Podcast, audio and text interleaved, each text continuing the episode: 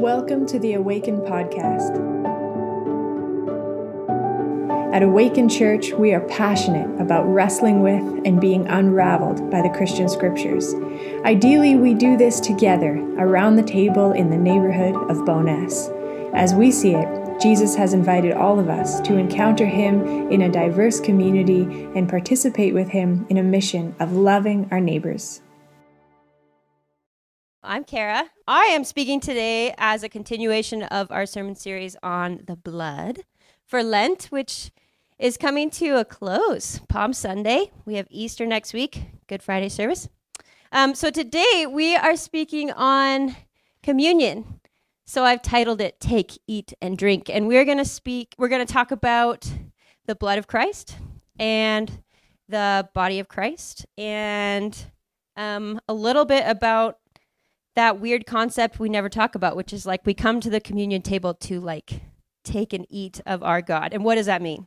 Um, yeah, so I'm excited. So I'm going to start by by reading um, a passage, and then we'll just jump right in. So we'll throw that that up on the screen there, and read together. So this is Jesus speaking, and he says to the Jews, "Only insofar as you eat and drink flesh and blood, the flesh and blood of the Son of Man, do you have life within you." The one who brings a hearty appetite to this eating and drinking has eternal life and will be fit and ready for the final day. My flesh is real food, and my blood is real drink. By eating my flesh and drinking my blood, you enter into me, and I into you. In the same way that the fully alive Father sent me, and I live because of him, so the one who makes a meal of me lives because of me. This is the bread from heaven. Your ancestors ate bread and later died. Whoever eats this bread will live always. Now, speaking of awkward sermon introductions, how weird to be there as a Jew listening, and Jesus comes out with this Eat me. Now, for the Jews, that was super offensive, and we're going to talk about that. And we're going to start by talking about what he means by the blood. We're going to talk about the blood of the Lamb. And then we're going to talk about um, Jesus' body as the bread of life. And then kind of end at the communion table together. So, the blood of the Lamb first. You can't talk about the blood of Christ without talking about Jewish culture because, one, Jesus was a Jew. He's very Jewish. Everything he teaches about is through a Jewish perspective on the world. And for Jews, like we've talked about a bunch of times throughout this sermon series, um, the blood was where the life is. So, the Israelites throughout the Old Testament, you can see they practiced an animal sacrificial system to atone for their sins. So, the innocent blood of the animal, where the, the life of the animal was held, was shed in order to cancel the guilt or the debt of a person. And it was a system of life for life. So, there's a presupposition there that there's a right and a wrong way to live and somebody or something always paid for wrongdoing.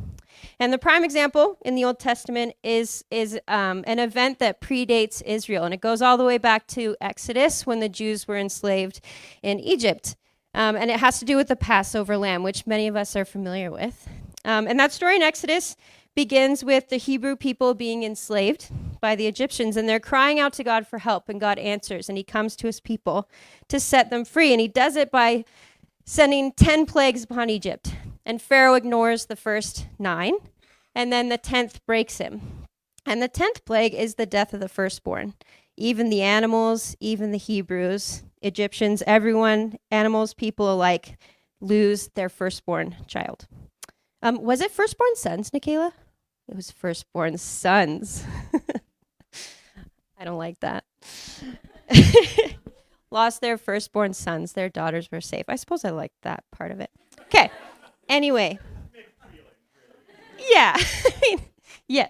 Back to my sermon notes. Okay. So everyone is going everyone's going to lose their firstborn son. It doesn't matter who you are. If you're in Egypt, you're losing your firstborn son. But God creates a way for Israel to be saved, assuming they follow very specific instructions. And it's called the Passover. And by it, God comes and he says, Hey, I will pass over you. When the angel of death comes and sweeps through Egypt, I will pass over you and I will not kill your firstborn sons if you follow these instructions, which are kind of weird. So the instructions are this they're to slaughter a lamb or a goat. Interesting. Right, Nikayla? Just fact checking with Nikayla in the front row.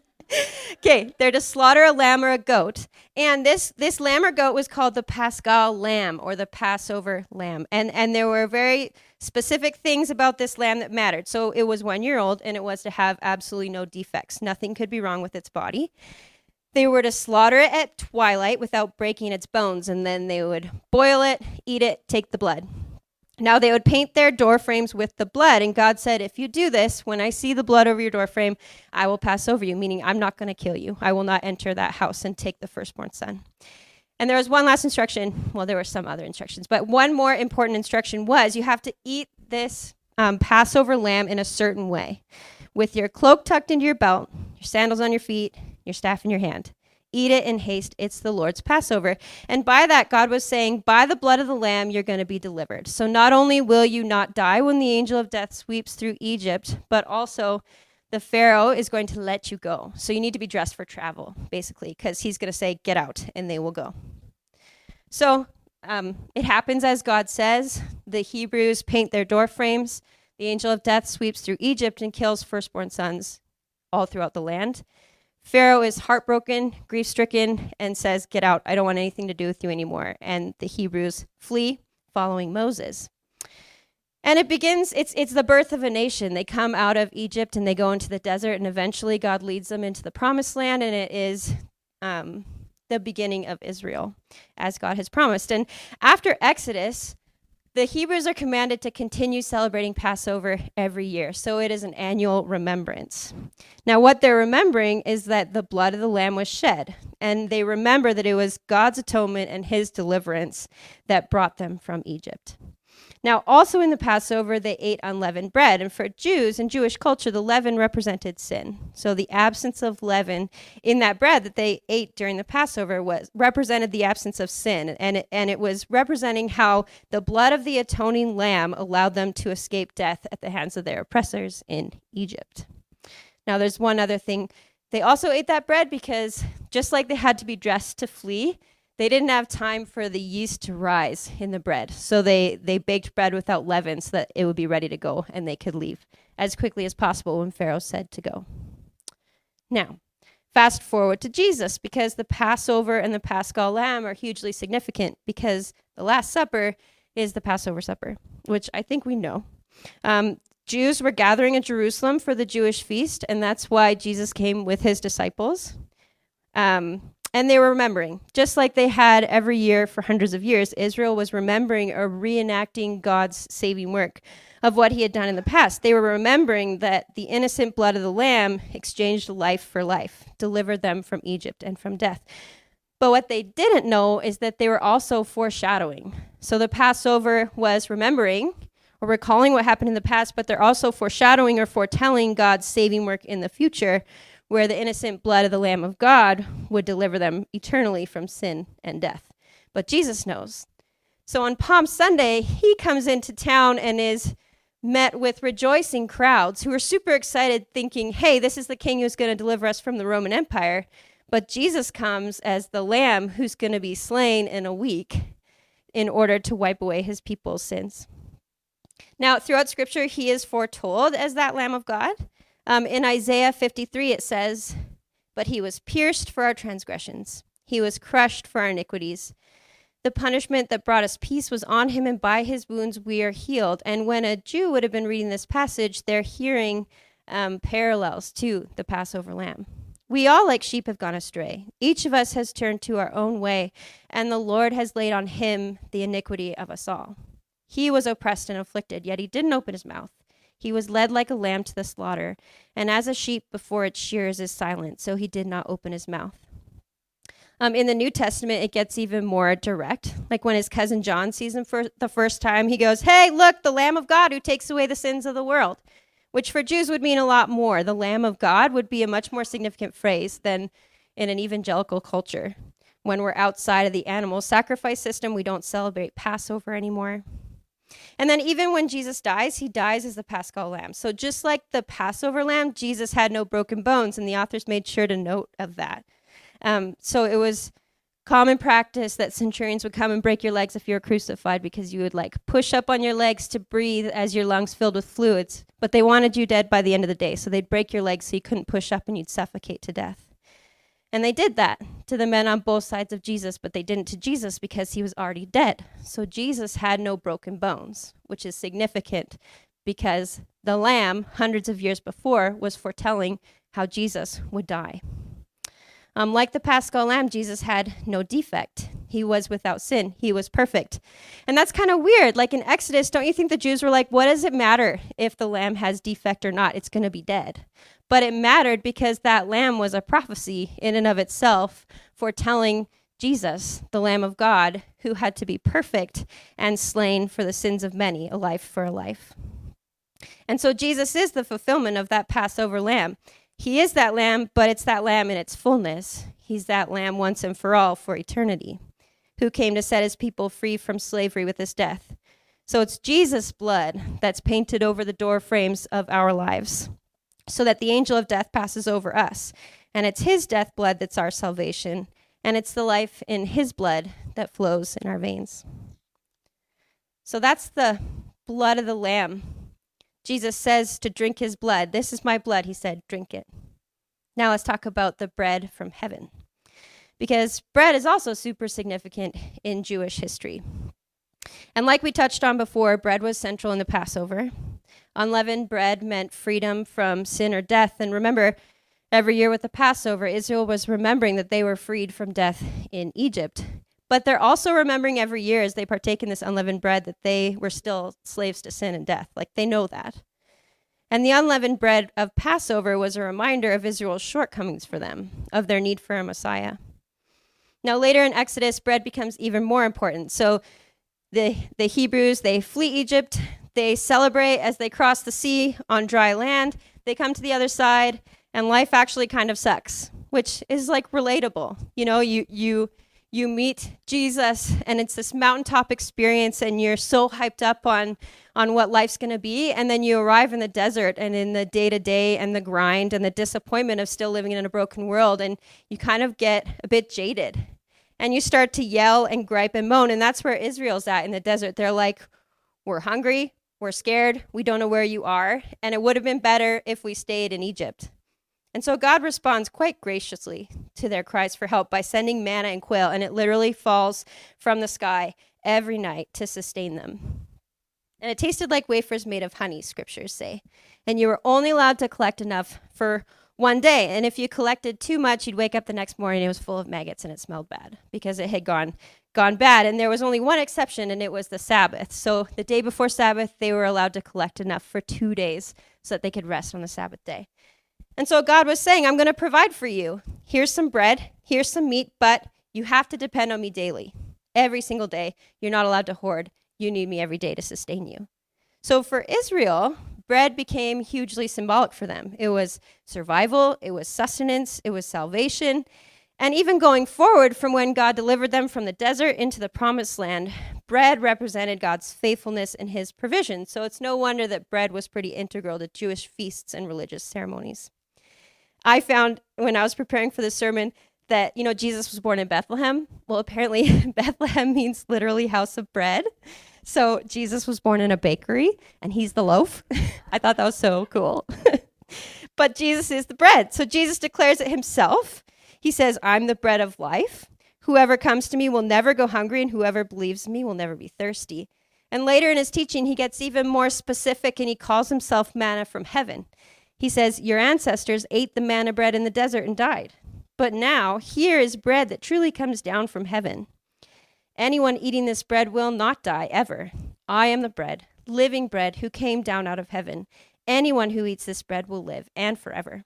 The bread that I present to the world so that it can eat and live is myself, this flesh and blood self. And Jesus' point is that the manna that God gave to Israel in the desert, that rained down from heaven, was a foreshadowing of the Messiah who was to come. So Israel ate manna daily. It nourished them, it sustained them, it saved their lives. And then Jesus comes and says, I am that bread from heaven. Take and eat. And in doing so, Jesus is declaring to the Jews who are listening and to us, I'm the bread that nourishes my people. I'm the food that will sustain you in the desert. I'm the manna that will protect the lives of my own. And then we arrive at the Passover meal, where Jesus takes the bread, breaks it, and says, This is my body broken for you. And Jesus takes the wine, saying, This is my blood of the covenant poured out for you. And this is where things get weird because we can talk about the cultural significance of the body and the blood in Judaism and later in Christianity, but Jesus takes it to a whole new level that's new to the Jews by saying, Eat me. Because before, Jesus provided bread to eat, but now he's not just providing bread, he's saying, Hey, I'm the bread, eat me. And he's saying, You don't have to slaughter a lamb anymore. Actually, um, my blood is the sacrificial blood, and you have to drink me. You can imagine all the Jews in the room being like, oh my gosh, this man is crazy. Where's the closest door? And this is where things get greater than they ever were. They're more intimate than Israel's ever known. They're, no, they're more awkward for us than we've ever known before with Jesus and in his teachings. Because previously, everything that's happened that God has provided for his people in terms of the Passover lamb, in terms of the manna, it's all been temporal right? The Passover lamb had to be sacrificed every year. And Israel remembered that God had delivered them from slavery, but even though they made those sacrifices, they still sinned and they were still dying. So they were still slaves to something far greater, maybe not Egypt anymore, but certainly to sin and death. They were suffering from it, they were perpetuating other people's suffering from it, and so do we. Before Jesus, similarly, with the manna from heaven, it met the needs of Israel temporarily, but they were still hungry going forward. Like there's a hunger in the heart of humanity for wholeness and for understanding and for love. And we all crave those things within the deepest places of ourselves. And there's so much need and longing. And Jesus comes and he says, Take, eat, take, drink. And that's his answer. And it's interesting because, like the nature of food itself, Jesus' answer, even though it's eternal and his sacrifice was once for all, it's still like a daily sustenance in our lives. So, what does it mean then to ingest Jesus? I think this is the most critical part. Because if he's saying, I'm your savior, I'm your nourisher, I will atone you, I will make you whole, I will give you life, but you just have to like eat and drink of me. Like we kind of need to know what that means. And honestly, we I, I often don't know what that means. And it matters. And so I want to reflect on that a little bit as we close today. And I think to ingest Jesus is to invite God into ourselves, just like the food that we eat breaks down into smaller and smaller pieces until it's in the very blood that flows in our veins. Jesus is saying, the way in which you ingest me, it's it's intimate and vulnerable because I'm in your very innermost being. And it's mysterious and it's mystical as God becomes part of us within us in the parts that we know, that we don't know, that we love, that we hate, the deep places, the shallow places. God is coming to dwell within the wholeness of ourselves as we partake in the bread and the wine. And it's in this indwelling that God fills our insatiable hunger that exists in all of our hearts. And it's in this indwelling that we're made whole. But again, I just kept coming back to this week to like, how? How do we actually do that? What does that actually look like? Because it's super easy to be like, look at these scriptures. Ta da! I looked at Wikipedia. Ta da! Okay, goodbye. Good luck welcoming God into your lives. But it's actually really difficult. And it was a little bit, I, I feel conscientious talking about this because it's super easy from the front to sound like, you like I have my life together and I know what it means to welcome God into me and now I will show you. But I'm going to offer what I have from my life to hopefully um, make ourselves even more hungry for more to inspire you in ways in which you can be hungry and partake in the bread and drink of the wine. Um, in the hopes that as a church family, we can welcome more of God into our innermost beings. So I reflected what are ways in my life where I eat the bread of God and I drink of his wine in my life? And one of them is like not profound at all. It's, it's just a playlist on Spotify that I have called prayers. Um, in my life, I've always felt like I connect with God through song. I feel like I can I can hear him speak to me through song. I feel like I can pray more easily through song and I feel like that's pretty common of our generation. I'm not unique in that way. Um, and recently um, I had a mentor encourage me to to start to sing as I go about my life because I find quiet times and devotions very difficult. I'm tired, as many of us are. And so I made a playlist and and Um, there are melodies that I love, but even more important, the, the words of the songs are about who God is and reminders of who I am, and they're, they're prayers that I can join in praying along with. And so I listen through the day. The kids know those songs as mom's prayers, and they're getting pretty sick of them. Um, but they invite God into my daily rhythms. And I also feel like as I listen to them, I can feel God inviting me to be with Him as I go about my day. And I've often thought about the passage from Romans 8, which says, We don't know what we ought to pray, but the Spirit Himself intercedes for us through wordless groans. And he who searches our hearts knows the mind of the Spirit, because the Spirit intercedes for God's people in accordance with the will of God. And I feel like there's so much grace in that passage for how we take and eat of God. Because God is searching our hearts, even when we, when we don't know what's in our hearts to say. And God is helping us in our weakness, and the Spirit Himself intercedes through wordless groans. And if God can pray through groans, like, what do we really know about prayer? Like we can pray through groaning. We can pray through our tears and through our laughter and through sharing stories. We can pray through song. And when I listen and sing, I do feel a wholeness grow. I feel like there's a conduit that opens for my longings for God and peace and goodness to be shared. And I feel like there's a conduit too for God's longings for peace and goodness to be shared with me. So that Spotify playlist is one way that I take and eat of God's body. And, and I do experience a growing wholeness within myself. Okay, here's another one. This one will either resonate or you'll think you'll think it's weird, but we all talk to ourselves, right? We all have a monologue going on within our head unless we're sleeping, and our thoughts are always ongoing. It's either like a stream of consciousness, consciousness. It's noticing, it's wondering, worrying, considering, judging, musing. And so much so that sometimes when we're alone, we even speak to ourselves, these thoughts that are going on in our head. And I think that the monologue in our heads is actually an intimate dialogue. Um, and I think that we're designed to be having those inner conversations with God. But in the garden, God's voice went silent, or at least our inner ears went um, deaf. But He is there within us, listening to what we are saying, listening to the monologue that's actually a dialogue as we're noticing, wondering, worrying, considering, and musing. We don't even know it, but we are offering those thoughts to Him, His quiet presence within us. And I think Inviting God into our innermost selves has a lot to do with the practice of retuning our ears to listen for His voice and to notice so much of just noticing that He is listening to us. And he's, he's in that secret place within our minds where only God and we dwell together. So, our thought lives is a place where we can eat and drink of God. Um, this summer, my I've, I've shared quite a few times, but but my niece died of a of a genetic condition that they knew of from from in utero.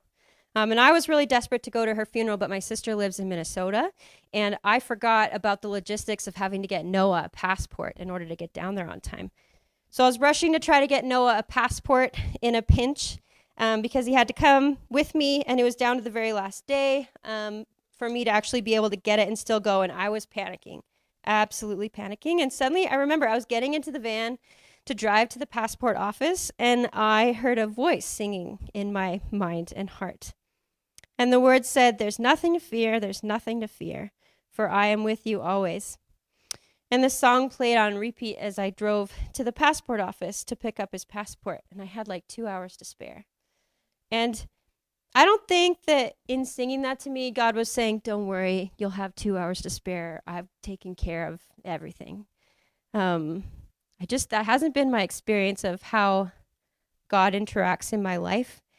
But what I do think is that God was there noticing my anguish and saying, Notice me, I'm here with you. I'm here with you. I'm sustaining you. I'm holding you up. Notice me. And in those moments on that drive, I ate and drank of God. And I was sustained like Israel in the desert long ago. So, regardless of how you invite God into your life, be assured that He longs for you to take and eat. We have a king who came triumphantly, but he didn't come to party and be crowned in front of the crowds. He came to die. And he died and he rose again and he ascended to heaven because his kingship is within us. He dwells within his people. We are his home. And he will sustain you, he will nourish you, and he will make you whole. and more whole and more whole and more whole as you invite him deeper and deeper and deeper still. And so that brings us to the table where every week we come together to remember that Jesus died and that he didn't die just to die, but he died so that he could live within us and bring us life. It is his blood and his life that flows in our veins that gives us life and helps us overcome death and experience wholeness in this life and in the life to come.